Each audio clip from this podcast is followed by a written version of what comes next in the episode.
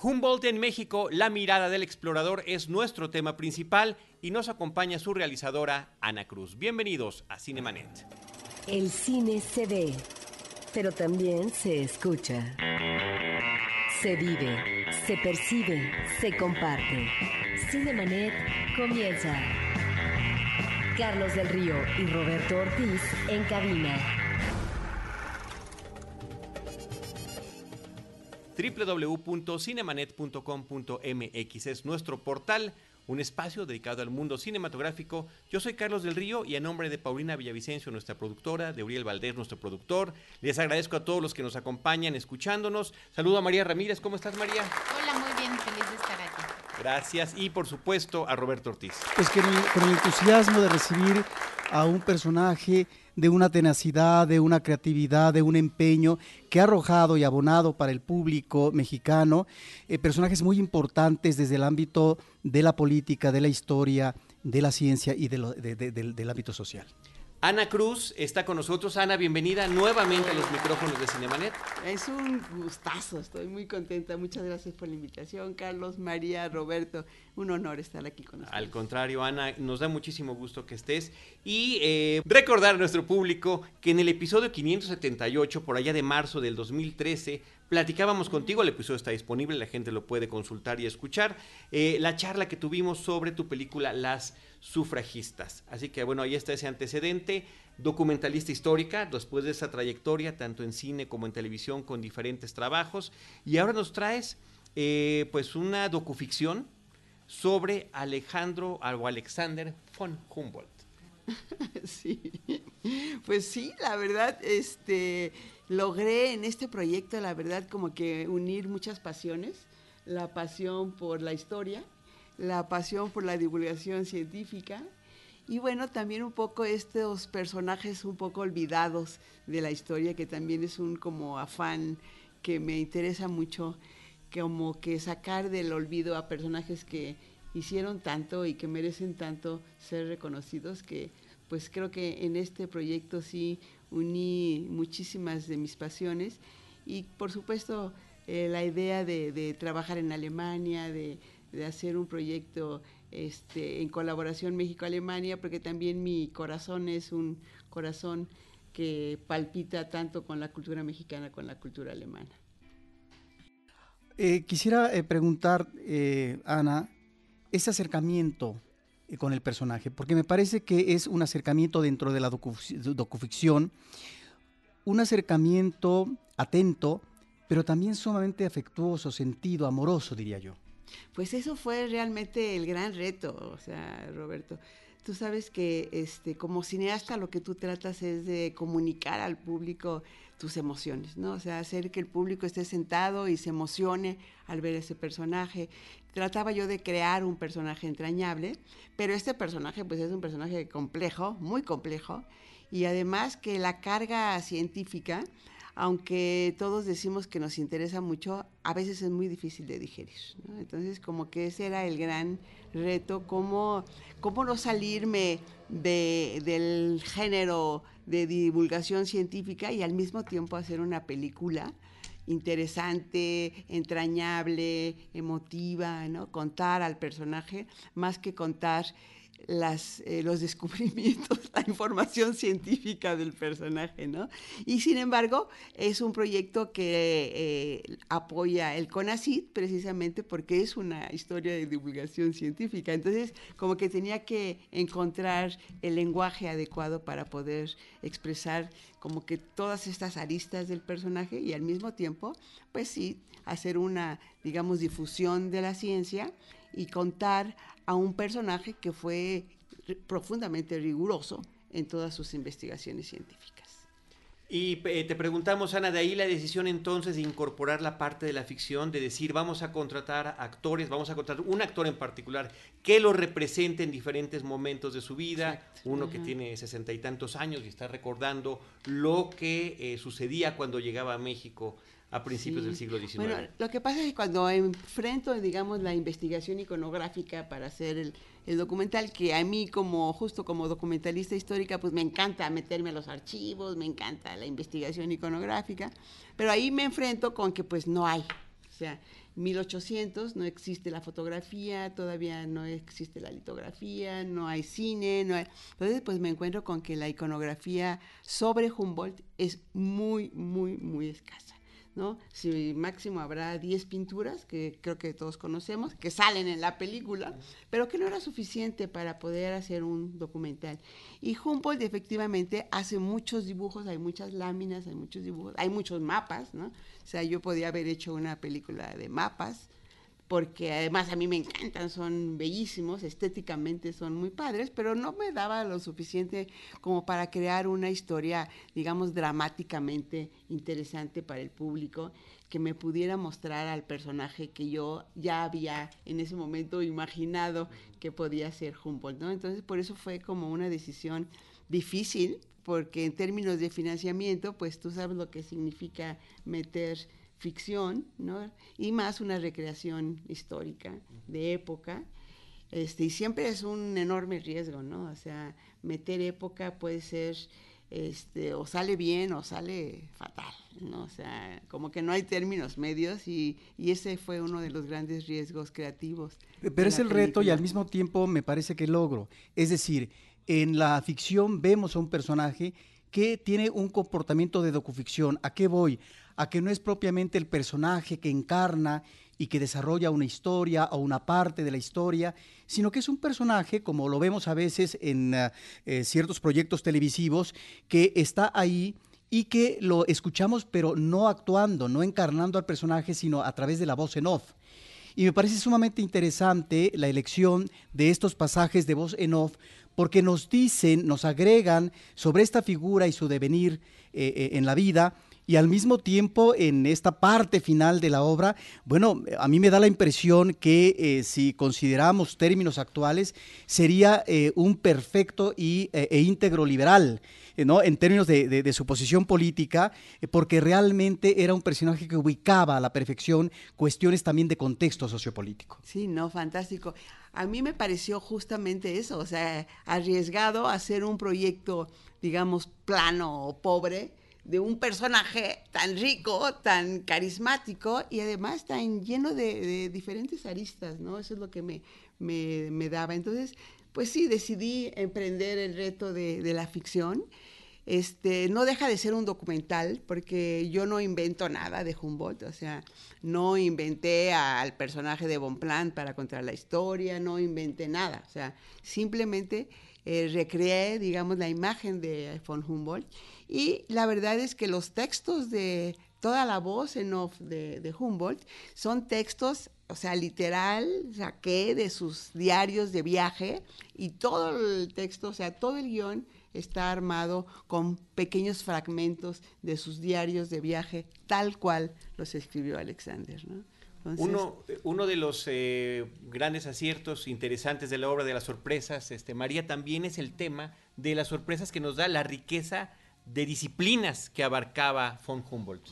Totalmente. De hecho, lo que a mí me gusta mucho, y lo mencionas dentro del, se menciona dentro del documental, es que él acercó la ciencia a la, a la masa, por decirlo así, a través de sus publicaciones, bueno, de sus libros, de los libros que escribió, y creo que eso es también lo que hace este documental.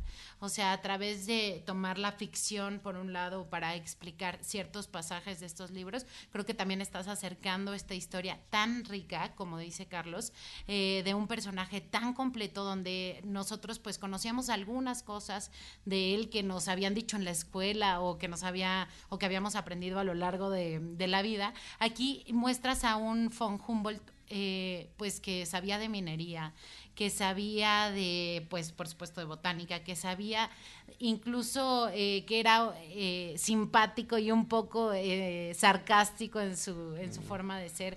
Creo que estas cosas, además de mostrarnos que estuvo en diferentes disciplinas, que hablaba más de la atmósfera, de, que de la descripción de las plantas, también de la biodiversidad, eh, de dónde se desarrollaba. Creo que eso es un gran acierto de este documental. Eh, y bueno, Cuéntanos un poco cómo fue esta, este proceso de, pues, de conseguir toda esta información que, que al parecer no estaba al alcance de, de, todos nosotros. Mira, la verdad, el proceso de investigación, María, fue interesantísimo. A mí me encanta meterme en los archivos y demás, pero lo que me pasó con Humboldt es que, primero que nada, pues contacté a, a Jaime Labastida, ¿no? Entonces, Jaime Labastida fue una pieza clave, digamos, de la investigación. Es como asesor también. Él es asesor histórico. Entonces, y yo le doy el crédito de asesor histórico porque la verdad de esas, digamos, reuniones con Jaime, realmente sí nació una idea muy clara de lo que yo quería hacer de mi personaje, ¿no? De, Jaime me decía, mira, pues lete por acá, lete por acá.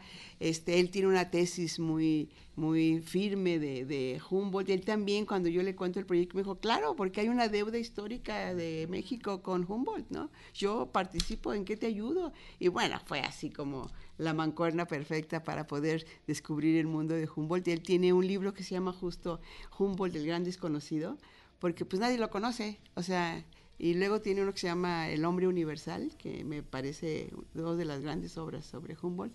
Y entonces él también me comparte la tesis de, de que Humboldt ha sido poco valorado en México, inclusive mal juzgado en México, ¿no?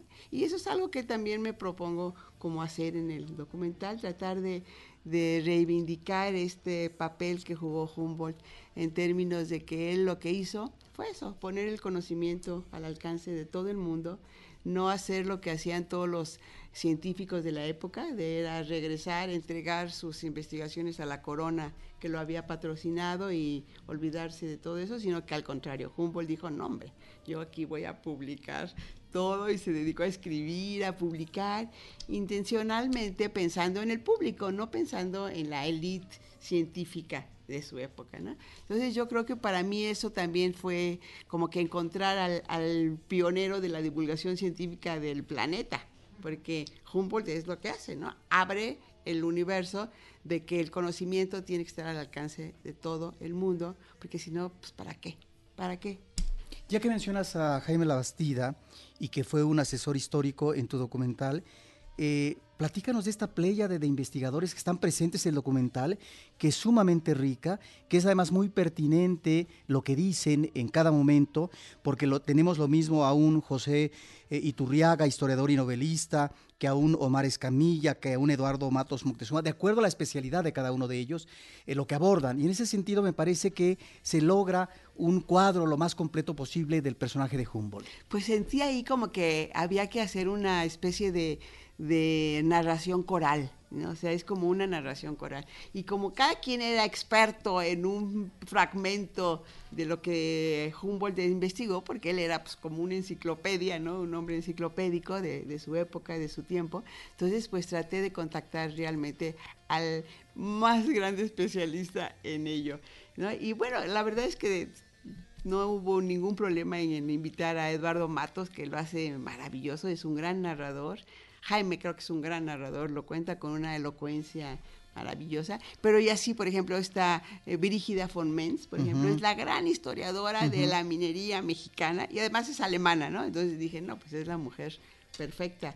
José Iturriaga tiene un libro maravilloso sobre Humboldt, pero él sí es una novela, ¿no? Pero entonces lo cuenta con una amenidad tan grande y ir balanceando todas estas voces, todos estos, te digo, hacer una especie de, de coro que me contara de Humboldt para mí fue, fue maravilloso porque fue una investigación de campo, digamos, fui aprendiendo también en el camino cada vez que entrevistaba yo a alguien, aprendía algo nuevo y algo que me sorprendía mucho era que todos ellos, todos los que iba yo entrevistando, todos tenían en común denominador que se habían enamorado de Humboldt.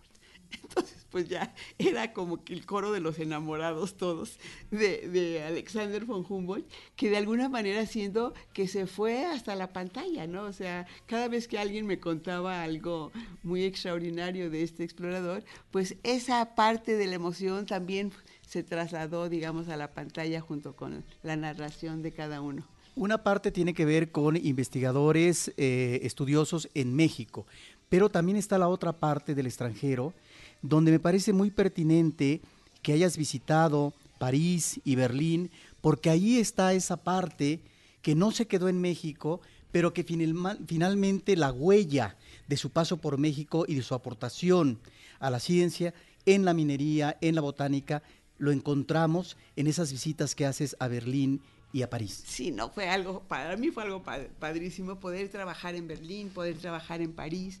O sea, filmar en esas locaciones fue padre, pero además sentía que si no el personaje iba a estar incompleto, ¿no? O sea, porque el trabajo de Humboldt no termina cuando terminan sus viajes, sino que justo él regresa a París, ¿no? Y en París, pues él se dedica a clasificar todas las especies. Luego él hace todos los donativos que hace al Museo de Historia Natural en Berlín. Y la verdad es que cuando escribí al, al Jardín Botánico de Berlín diciendo que estaba haciendo este proyecto, tal y tal, y que me contestan así rapidísimamente, pero además el director habla perfecto español, es un Humboldtiano maravilloso.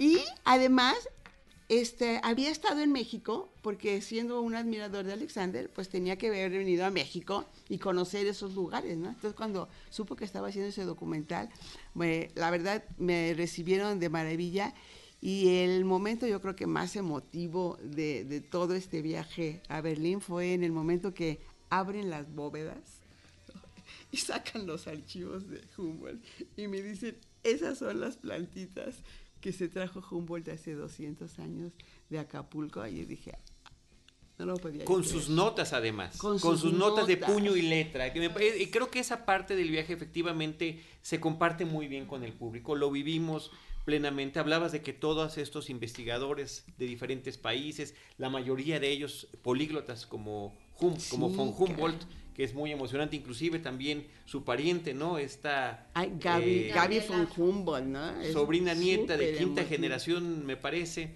Eh, y, pues obviamente esa emoción es compartida con el espectador.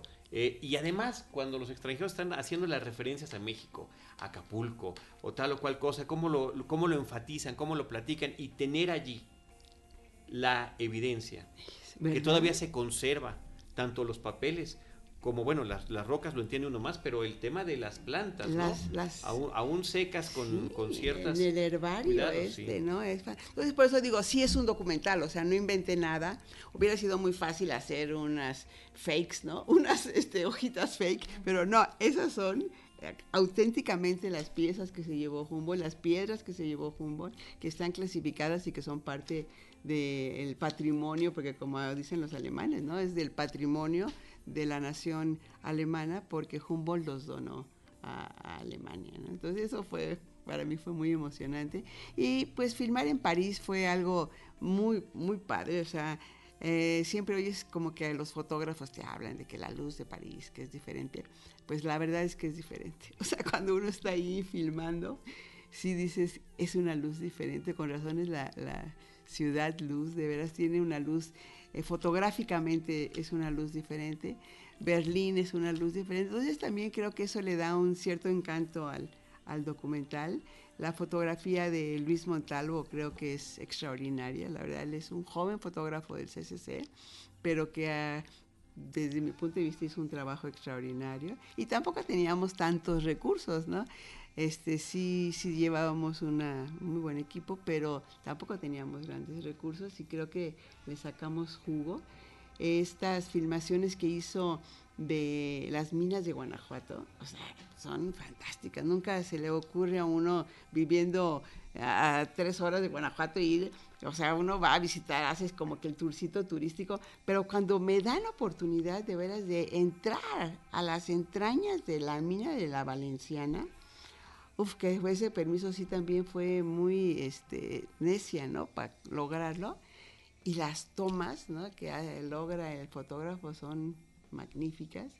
Y además, la verdad es que el texto de Humboldt, que también está tomado de su diario de viaje, este, es muy, muy conmovedor, ¿no? Cuando él dice, uno, a pesar de los peligros de las minas, el espectáculo de las entrañas de una mina es, fascinante.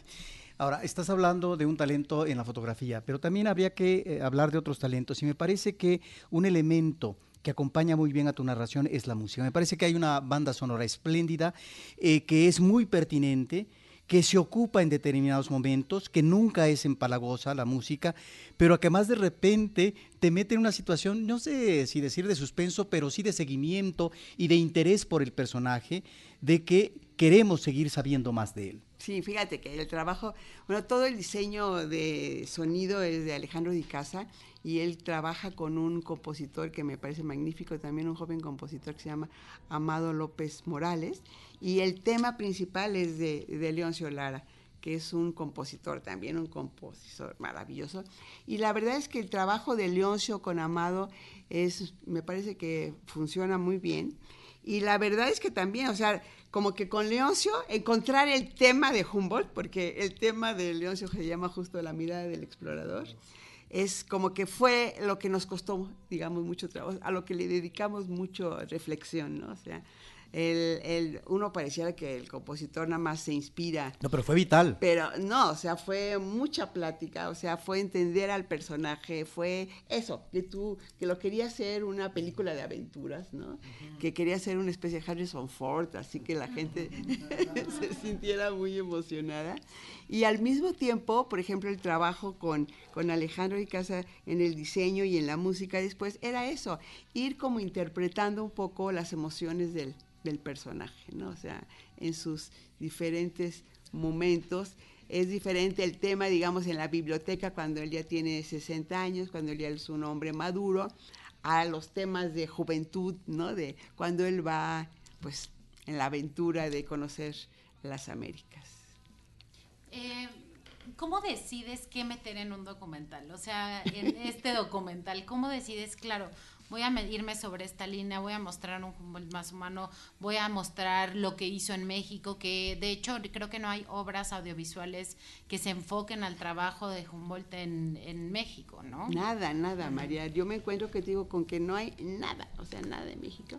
La verdad sí hice una investigación bastante eh, amplia, profunda, ¿no? Y no había nada. Hay dos películas sobre, por ejemplo, sobre el Orinoco, sobre el Chimborazo, sobre Venezuela, los cubanos lo adoran, hicieron, hay un documental, pero no había nada de México, ¿no? Y cuando entrevisto justamente a Otmarete, que es el gran, igual, el gran director general del proyecto Humboldt de la Universidad de Potsdam, Berlín, él me dice, gracias señora Cruz, sí, ¿en qué le ayudo? Porque el, para Humboldt, México, o sea, ocupó un lugar muy especial en su vida y nadie lo ha hecho, el documental de México. Yo dije, ay, qué bueno encontrar tantos aliados. Y él es un hombre también magnífico, él es una especie de Humboldt del año sí. 2018, qué bárbaro, ¿no? Le dije, oiga, ¿por qué habla usted también el español, este Otmar? Y me dice, porque soy Humboldtiano, porque Humboldt hablaba más de 10 idiomas y para estudiar a Humboldt hay que hablar todos los idiomas en los que él escribió. ¿no? De hecho, es una frase que me encanta del documental que dice, Humboldt le gustaba, o sea, hablar diferentes idiomas porque para poder conocer... Eh, para entender el para mundo. entender el mundo sí, tienes que hablar sí. idioma. Me, me, encanta. Eso. Me encanta eso, porque uh -huh. me parece que es como que la, la, esencia del personaje, ¿no? O sea, para entender al mundo, y así empieza una de las primeras frases de la biblioteca, ¿no? Para entender al mundo hay que mirarlo desde diferentes perspectivas. Por eso es muy importante en eh, eh, sus uh, cuadernos eh, que aparece en un fragmento del documental donde lo mismo escribe en principio en alemán, pero también en francés, pero también en español, lo cual nos habla de eso, de un hombre universal, sí, que en ese momento específico tiene que ver con la idea que está teniendo de lo que está narrando, pero que finalmente lo vuelve un hombre eh, universal. Sí, no, es fantástico. Y te digo, otro momento importante es cuando tuve la oportunidad de tener los diarios en mi mano, o sea, dices, wow, ¿no? estos alemanes, qué bárbaros, o sea, está en la Biblioteca Estatal de Berlín, está... Y están bien conservados. Súper bien conservados, están en bóvedas, te digo, están en bóvedas, no están a, a, la vista del público, pero todos los que lo quieren consultar te dan una clave, están todos digitalizados y los puedes consultar de manera digital, este, y de vez en cuando los sacan, digamos, de las bóvedas y y los, y los exhiben, ¿no? Pero sí son unos diarios que la verdad pues entrañan toda la vida de Humboldt, ¿no? Y eso que dice la especialista, de que es muy chistoso cómo va saltando de un idioma a otro, dependiendo de cómo él se sentía, ¿no? O sea, si se sentía muy científico, escribía en francés, si era algo más íntimo, escribía en alemán, si quería reflejar el entorno, escribía en español. Entonces, pues eso eh, me parece que era algo muy, muy importante y que también traté de reflejar en el documental, ¿no? O sea, con alguien que hablara en alemán, con alguien que hablara en inglés, con alguien que hablara en español, porque será un poco esa, esa frase a mí también me marcó mucho, María, esa de que para entender el mundo hay que verla desde diferentes idiomas, ¿no? En la parte final de tu trabajo, eh, uno de los entrevistados menciona, y a eso quiero ir, sobre Humboldt. Dice, era agradable, gustaba de la vida, sabía bailar, vivió 90 años, tenía una salud de hierro. Ya en esa parte final, uno quisiera saber más del personaje, pero eso sería otra película. A lo que voy es a que finalmente sí queda claro para el espectador eh, en esto que tú centras, eh, digamos, esta, este periplo físico de él y de investigación en México y su trayectoria geográfica, creo que al final entendemos también este sentido universal del personaje y la ubicación perfectamente de su tiempo y del porvenir porque él de joven vive, como tú mencionas en el documental, la Revolución Francesa, pero es un hombre, decía yo, que políticamente se le podría considerar un liberal, pero que también está vaticinando. A partir de la, desigualdad y del injusto reparto de la riqueza de la corona española en México, eh, eh, sobre lo que vendría a continuación de los movimientos independistas en Latinoamérica. Sí, yo creo que él lo, lo vio clarísimo, por eso termino con esa parte de la carta a la corona, ¿no? O sea, si no se dan cuenta de que la desigualdad, o sea, ya no aguanta en las colonias españolas, pues ya están muy mal ustedes, ¿no? Pero también me gusta mucho cuando meto el pasaje de la Güera Rodríguez, mm. digo, más que nada porque ella era una mujer independentista, ¿no? O sea, lo que hace Humboldt con la Güera Rodríguez es tener una, una este, amistad entrañable, ¿Por qué? Pues porque compartían ideas liberales, ¿no? Porque la abuela le mm. contaba toda la parte de que ya se estaba armando esta, la conspiración de independencia. Después Humboldt conoce a Bolívar, ¿no? Cuando ya está en Europa.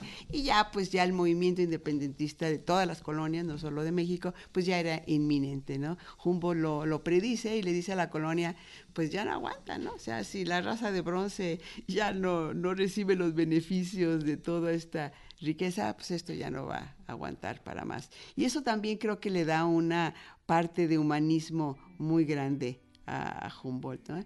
Pero me preguntaba María justo de qué, qué, meter y qué no meter. Yo creo que fue lo más duro, lo más difícil en general, creo que en todos los documentales, pero este en particular, María, me costó un trabajo la edición, que el editor Oscar Hernández y yo realmente fue la etapa en donde hubo sangre, sudor y lágrimas, ¿no? De plano, o sea, ¿qué sacamos? ¿Qué metemos? ¿Cómo? Ah, porque había cosas interesantísimas, pero que lo interesante no necesariamente es lo emotivo, digamos, ¿no? Entonces a veces entras en, en contradicción, digamos, si, si dejas esta explicación extraordinaria de lo que eran las plantas medicinales o metes algo más emotivo del, del personaje, ¿no? Y pues desde luego que traté de no hacer una biografía, no es que sea una biografía de Humboldt, es más bien un documental de viaje, ¿no? Es el viaje de Humboldt, pero era muy importante pues poder compartir con el público todo el perfil del personaje, ¿no? Todo lo que era este niño solitario, este niño rico, aristócrata, pero que al mismo tiempo pues vivía solo en los jardines del castillo de Tegel, ¿no? Y que uno entiende porque pues es un niño que se quiere ir, ¿no? Que quiere viajar, que, ahí no hay nada que realmente lo, lo detenga. Eh, interesante, emotivo y que sí aparece en el documental, en el trabajo final, son esas descripciones acerca de la Ciudad de México esta ciudad de los palacios que describe, que lo mismo describe los edificios, eh, la arquitectura y demás, que, como mencionaban hace ratito, el tema de la condición social. Sí, qué fuerte, ¿verdad? Tremendo, tremendo, porque es, es no, es, son los, los contrapesos, de, De, lo que, de lo que vivió y de lo que encontró. Muy fuertes, y me parece que cuando Humboldt los escribe, la verdad, los hace con mucho amor. O sea, a él también le duele esta desigualdad no, no, lo, no escribe con un ojo crítico de, estar criticando, sino en el mismo texto, que está, digo, ha tomado textual de sus, de sus diarios, este, lo que él expresa sobre la Ciudad de México, en realidad siento que para él mismo era muy doloroso ver la miseria más grande que seguimos viendo en la actualidad junto a los palacios más lujosos y más fastuosos de, de la colonia, ¿no? Entonces, siento que es, eso también le da una dimensión humana al personaje, una preocupación social muy importante y a la vez, pues eh, tenía yo, también como interés personal en, en decir, eh, en hablar de la vigencia de Humboldt. Yo creo que eso le da una vigencia extraordinaria, que ahorita que estamos este, viviendo momentos históricos también para México, este, pues pareciera que estamos hace 200 años, ¿no? O sea, las desigualdades tremendas y bueno, que aprendamos esa lección, ¿no? O sea, cuando las desigualdades son muy tremendas, pues está próximo a estallar un cambio social inminente, ¿no? Porque llega un momento en que las sociedades ya no, ya no pueden soportar estas inequidades, ¿no? Y por otro lado, el saqueo de nuestra riqueza, ¿no? O sea, el descuido de nuestra riqueza mineral, nuestra diversidad biológica, pues yo creo que también es algo que siempre está ahí apuntando Humboldt y que sigue teniendo vigencia. Ahorita que mencionas esto, está también tratado en el documental eh, sobre eh, a qué intereses podría, eh, digamos, abocarse Humboldt. Y aunque sea brevemente, pero me parece que es sumamente interesante y que a lo mejor no sé si esto tenga que ver, digo que no es objeto de tu documental, con este reduccionismo, esta visión chata de este personaje de estirpe mundial, es decir, que, no se le ha dado el relieve importante en nuestro país, en su aportación específica de la botánica y muchas otras cosas más como la minería y demás, y si estaba o no obedeciendo los intereses del imperio de Estados Unidos, por ejemplo. En ese sentido me parece sumamente interesante porque creo que lo dice la Bastida, en donde finalmente si nos desprendiéramos de esa parte ubicaríamos mejor al personaje. Y me parece que eso es importante porque tú tratas su humanidad y finalmente cuando observas eh, su itinerario de vida, pues dices, perdón, este es un hombre que no podría pertenecer ni a la realeza, ni obedecer a ciertos intereses políticos del imperio o a la corona, porque finalmente, y además lo, lo, lo mencionas en más de una ocasión, es un hombre que gasta la mayor parte de su fortuna en el viaje a México o en sus viajes, pero también la publicación de sus, de sus investigaciones. Sí, que, que, él se financia, que eso es muy sí, importante, ¿no? ¿no? Porque efectivamente cuando se le da el, por lo que sabemos de tu documental, por lo que aprendemos de tu obra, es que eh, la corona española le da el permiso, pero no el patrocinio. No el él dinero. se patrocinó sí, sí. el viaje, la investigación y posteriormente la publicación en numerosos tomos donde además contrató eh, pintores, ilustradores, para que, para que ilustraran su obra, ¿no? Sí, no, eso, eso me parece también una, un rasgo de personalidad tremendo, ¿no? O sea, creo que, digo, eso lo hace muy atractivo. Yo cuando, cuando digo, cuando lo empiezo a, a, a profundizar en él, cada contradicción de Humboldt me parecía cada vez más atractiva, ¿no? O sea, que fuera un aristócrata, pero revolucionario, liberal, ¿no? De principios liberales y que al mismo tiempo, pues, fuera prusiano de, de antecedentes. Es, era, era, algo muy este, contradictorio en él, ¿no? Pero yo creo que hasta el final de su vida, dentro de esas contradicciones, había una gran congruencia, era un ser muy congruente consigo mismo, ¿no? Entonces, él no le importó gastar su fortuna, de hecho, termina con su fortuna cuando regresa a Alemania, que es justo donde empieza mi documental, cuando él regresa a Berlín a escribir sus memorias, eh, que regresa a los 65 años, y en aquella época, pues ya tener 65 años ya eres maduro, entonces él no pensó que iba a durar hasta los 90, ¿no? Entonces, pues... Qué longevidad, qué, qué, qué longevidad y ¿no? qué energía de cuate. Y nunca se enfermó, además, ni se enfermó, ni nada, o sea, era una cosa que además cuando las recreaciones este, de, con los actores, era algo que a mí me, me, sorprendió mucho cuando leí, que viajaba así tal cual, vestido de aristócrata, ¿no? O sea, con sus botas y sus corbatas y... y era fantástico y lo hacía y lo hizo, ¿no? Y se subía a los burros y a los bueyes y a los y cargaba sus instrumentos por todos lados. Entonces, como que quería que se viera eso en la película. Es muy difícil contarlo, ¿no? Sí, yo creo que en América, aquí en América agarró sus anticuerpos. Sí, Se, seguramente. no, bueno, porque sí habla un poco sobre la malaria que claro. tuvo en Sudamérica. Que claro, no había... y quien lo acompaña, Ajá. que cómo quiere encontrar una planta precisamente para que pueda atender un, un problema sí. que él tiene de salud.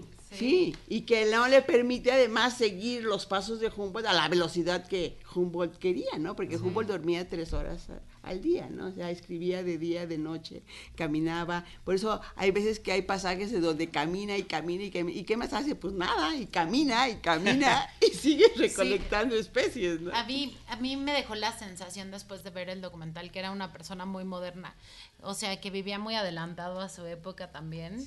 Y creo que también me transmite este tema de que la modernidad no es la época en donde vives, sino simplemente hacer las cosas que, quieres y seguir adelante. O sea, este descubrimiento de 900 especies en menos de un año que dicen que ni, ni hoy en día alguien podría hacerlo, que dormía poco, que, o sea, todo este concepto de Humboldt creo que se transmite muy bien en el, en el documental con un muy buen equilibrio a lo que es, o sea, a enseñarnos más sobre la ciencia en general y eh, sobre, sobre el personaje. Muchas gracias. La verdad es que justo traté de que no fuera un documental didáctico. Un masacote. exacto, porque ese es el gran peligro, ¿no? O sea, de hacer una, una lección de, de, biología o una lección de, de historia, pues no, no, no era lo que yo buscaba, ¿no? Buscaba encontrar ese, digamos, híbrido, porque es un documental híbrido, que no que la, animación, las ilustraciones, todo esto y es muy bonita le va no le va aportando este pequeño eh, énfasis en que Humboldt pues era un artista, o sea, no era solo un científico, él era un artista, ¿no? O sea, tenía un gusto por la estética, la gran sensibilidad una gran sensibilidad. Entonces dije, pues tiene que ser algo de una gran estética, porque él, cada libro, pues es una obra de arte, ¿no? Entonces, pues tiene que corresponder a la, a la altura de, del personaje, pero también ahí creo que la directora de arte, Chantal Franceschi, hace un trabajo extraordinario, ¿no? O sea, la, recrear esa biblioteca, la biblioteca, ah, es una foto muy famosa, seguramente que ustedes la han visto, esa, eh, que no es foto, que es una pintura que luego se ha este, repetido mil veces, es idéntica a la biblioteca, o sea, logramos recrear la biblioteca idéntica a lo que él tenía y pues ahí desde la entrada ves que es un personaje lleno de memorias, ¿no? O sea, que toda su biblioteca está atascada de objetos de que son significativos para el personaje y que este ese lugar creo que ocupaba en su corazón México y que de alguna manera siento por, por las este, reacciones de Gaby von Humboldt, la vieron también otros primos de Gaby von Humboldt, que son los dueños del castillo de Tegel, son los alemanes. Entonces, pues sentir que le hice justicia a, Alexander fue algo muy conmovedor, ¿no? Que ellos digan, sí, así nos, nos imaginábamos al abuelo, ¿no? Entonces fue algo muy padre. Em, hablas eh, un poco un poco sobre el tema personal. ¿Cómo era Humboldt eh, como persona? Sociable, alegre, irónico, sarcástico. La gente no quería salirse del cuarto porque quién sabe qué podría decir. Pero a la vez este asunto de que no se le conocieron amoríos, de que no tuvo hijos a lo largo de esta longeva vida. Y efectivamente uno dice, bueno, hay que saber más de este individuo, ¿no? ¿Con qué idea te queda sobre esta... Eh, Mira, yo me quedo con una idea de, de un personaje carismático, amoroso, apasionado seguramente apasionado de todos los seres que conoció. O sea, no me metí tanto a la vida, digamos, a la vida sexual de Humboldt. existen este, escritos que dicen que él era, tenía, era homosexual. En aquella época ser homosexual, la verdad no era algo que se contaba ni algo que se reflejaba. Entonces, pues tuvo una vida muy discreta en ese sentido. Tampoco hay demasiadas fuentes, no, ni fuentes fidedignas realmente que, que te digan de, su, condición de homosexualidad, pero la verdad es que tampoco sentí que era el tema de mi documental, la verdad. Sentí que, que podía más bien hasta eh, ser demasiado protagonista el tema, que no me interesaba que ocupara tanto protagonismo, sino que más bien hablar de ese ser eh, enamorado del conocimiento. Y el conocimiento tampoco no tiene sexo, ¿no? El descubrimiento no tiene sexo. Este, los amores, te digo que con Laura Rodríguez seguramente que eran amores por las ideas, porque él era un ser que se enamoraba de las ideas y se enamoraba y se apasionaba por las ideas, ¿no?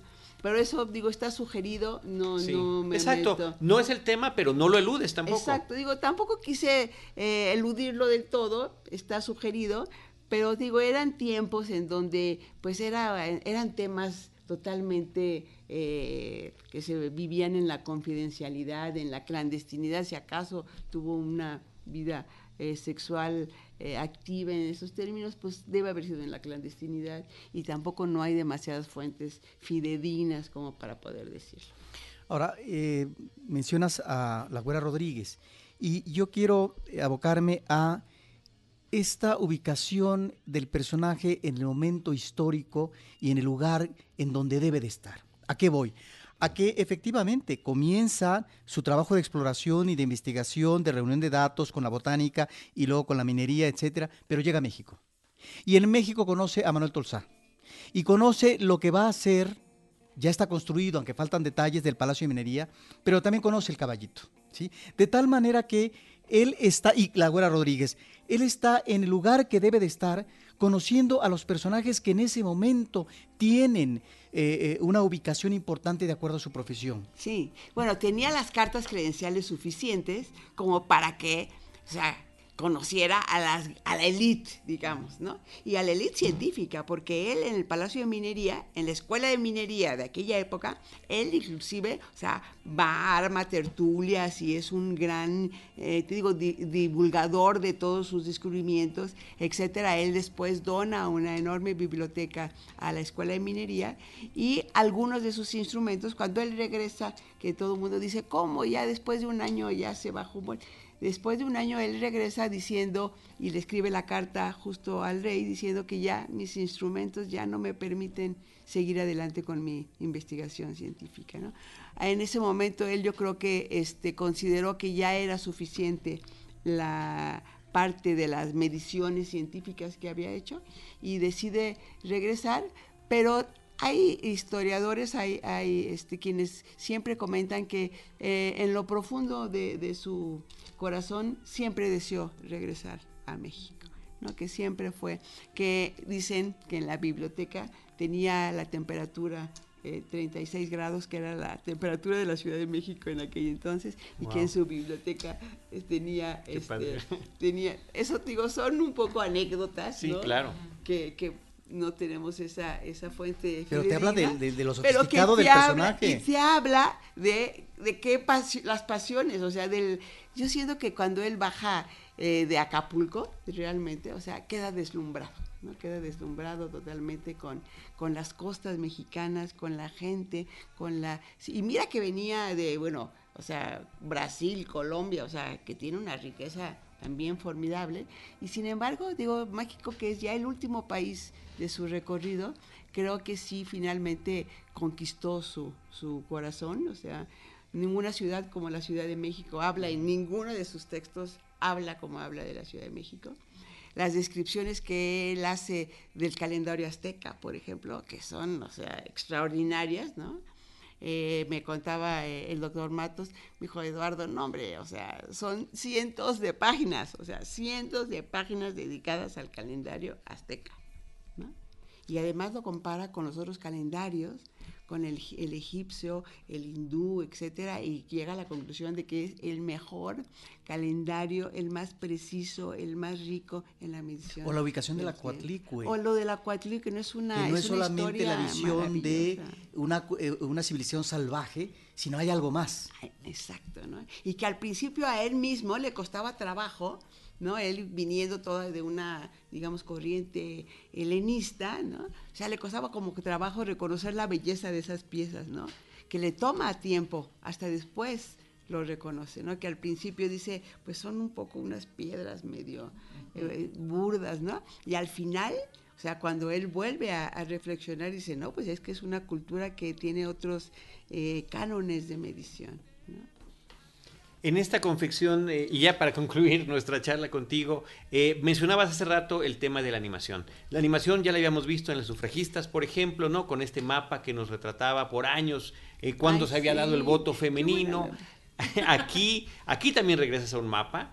eh, donde se ve muy claramente hacia el final de la película eh, cuál fue su recorrido muy, muy preciso por el centro de México de costa a costa y también en el principio esta llegada a Acapulco y hacia el final también las animaciones durante los créditos de no de las plantas y de las especies. Que las plantas yo no sé, perdón Carlos, sí tienen que ver con efectivamente las ilustraciones. Total, son las ilustraciones de los libros de Humboldt que a mí me fascinaban y ya no sabía dónde meterlas y me encantan y la verdad es que el lenguaje de la animación pensé que era, era profundamente bello, más que nada era... Muy atractivo, me parece que queda muy bien. Muy atractivo esta parte de que imposible hacer, digamos, la fragata, o sea, imposible conseguir una fragata. Hicimos el interior de el camerino de la fragata, que la verdad también creo que le quedó muy bien a nuestra directora de arte. Pero pues, me, no sé, quizá es algo este, que, es una obsesión personal, yo creo, me gusta eh, tratar de que la gente entendiera, porque a mí me costó trabajo como entender exactamente este recorrido. este, había gente que me decía y que me hablaban por teléfono, por ejemplo, el director del Instituto de Biología que me habló de México para oye, me, necesito que me ayudes ahorita. Exactamente qué parte de Oaxaca visitó. No, pues no, no, no fue a Oaxaca. No fue a Oaxaca, Víctor. No, sí, porque hay un libro en donde menciona que, digo, pues no fue a Oaxaca. ¿Qué te puedo decir? Escribió sobre Oaxaca, pero no fue a Oaxaca. escribió hasta de la península de Yucatán, por ejemplo, Justo, los yucatecos, o sea, mis amigas campechanas, me dicen, oye, pero también fue a Yucatán y Campeche. Pues no, no fue. también lo descubrí con tristeza en tu documental, ¿eh? Como campechano. Como dije, y se lo perdió, se lo perdió. Escribió de Yucatán porque es una cultura admirable, ¿no? Pero no fue. Entonces, como que había todo un una mitología acerca de todas las partes, pues yo dije, no, eso lo tengo que explicar en algún momento, en donde no fue a, Campeche, no fue a Yucatán, no fue a Oaxaca, no fue a Sonora, no fue a Chihuahua. Claro, también escribió del norte, ¿no? Y escribió de, y de la frontera, ¿no? O sea, jamás, jamás fue, jamás se paró por allá. O sea, Pero sí estuvo en Veracruz. Sí, La presunción de nuestro veracruzano. Y, la y Laguna Lagartos, qué belleza, es una locación. ¿Cuál es esa escena? Es la escena final cuando ellos ya salen, que van, que están en las balsas. Ah. Y que ellos ya van de salida rumbo a, su regreso porque Hermosa locación. se embarcan Tenía que ser Veracruz. Es que, es que, bueno, tú dime si no se va a quedar enamorado de México estando en Veracruz. Yo creo que a mí me faltó estar más en Veracruz, nada más teníamos así ya como que un día de locación, ida y regreso, pero no quise dejar de sacar Veracruz, que fue su último este destino en México y de Veracruz ya embarcan de regreso a Europa. Qué lástima que este es un podcast que es puro audio, porque si no hubiéramos hecho una animación del viaje de Ana Cruz, recorriendo diferentes lugares de México, luego los puntitos saltando el Océano Atlántico y su recorrido también en Europa en este trabajo documental. Ana, muchas felicidades. Muchas gracias. Gracias una vez más por, por habernos acompañado. Yo quiero reiterar el episodio es el 578. Ya ahorita estamos arañando los 900. Wow. Eh, de el de marzo del 2013, donde hablamos de las sufragistas. Padrísimo. Así pues que bueno, invitar a todos que ya estaremos en la claro. ya salimos a cartelera. La verdad ha sido una gran fortuna haber encontrado un distribuidor como Carlos Sánchez que vuelve a correr la aventura conmigo también. Claro, una vez más, una vez más en cartelera comercial, así fue en marzo de. Así fue con las sufragistas y nos fue espectacularmente bien. ¿Con cuántas eh, pantallas sale? Ahorita salimos con 12 pantallas, que para mí es padrísimo, sorprendente, es muy buen número. Este, y tenemos ahorita también ya como que invitaciones, digamos, a diferentes, a, a Guanajuato, Guerrero quiere hacer un tourcito, la gente de Tasco, por supuesto, que está hablándonos para ir a Tasco, este, en Guanajuato, fin, Guanajuato, por supuesto, que es coproductor, Guerrero y Guanajuato tienen un, un, papel muy importante en la vida de Humboldt y en mi documental, porque aportaron una cantidad importante para terminarlo, y bueno, claro que darle las gracias también a, a Conacit, desde luego, que fue el primero que creyó en el proyecto, el que apostó por un proyecto que se veía muy difícil y que sin embargo pues logramos cuajar. Y también a Conavio, que él se suma al final del proyecto una vez que está terminado, cuando el doctor Sarucán ve el documental, justo me dice, oye, yo quiero participar, en que te... En que y muy te- interesantes sus en que te participaciones también. ayudamos y dije, wow, doctor, pues ahorita lo invito a que sea el socio promotor del, del documental y me dijo, sí, sí, cuenta con nosotros y ahí firmamos un convenio de colaboración y Conavio será uno de los promotores, especialmente, digamos, terminando el circuito de cultural comercial, ¿no?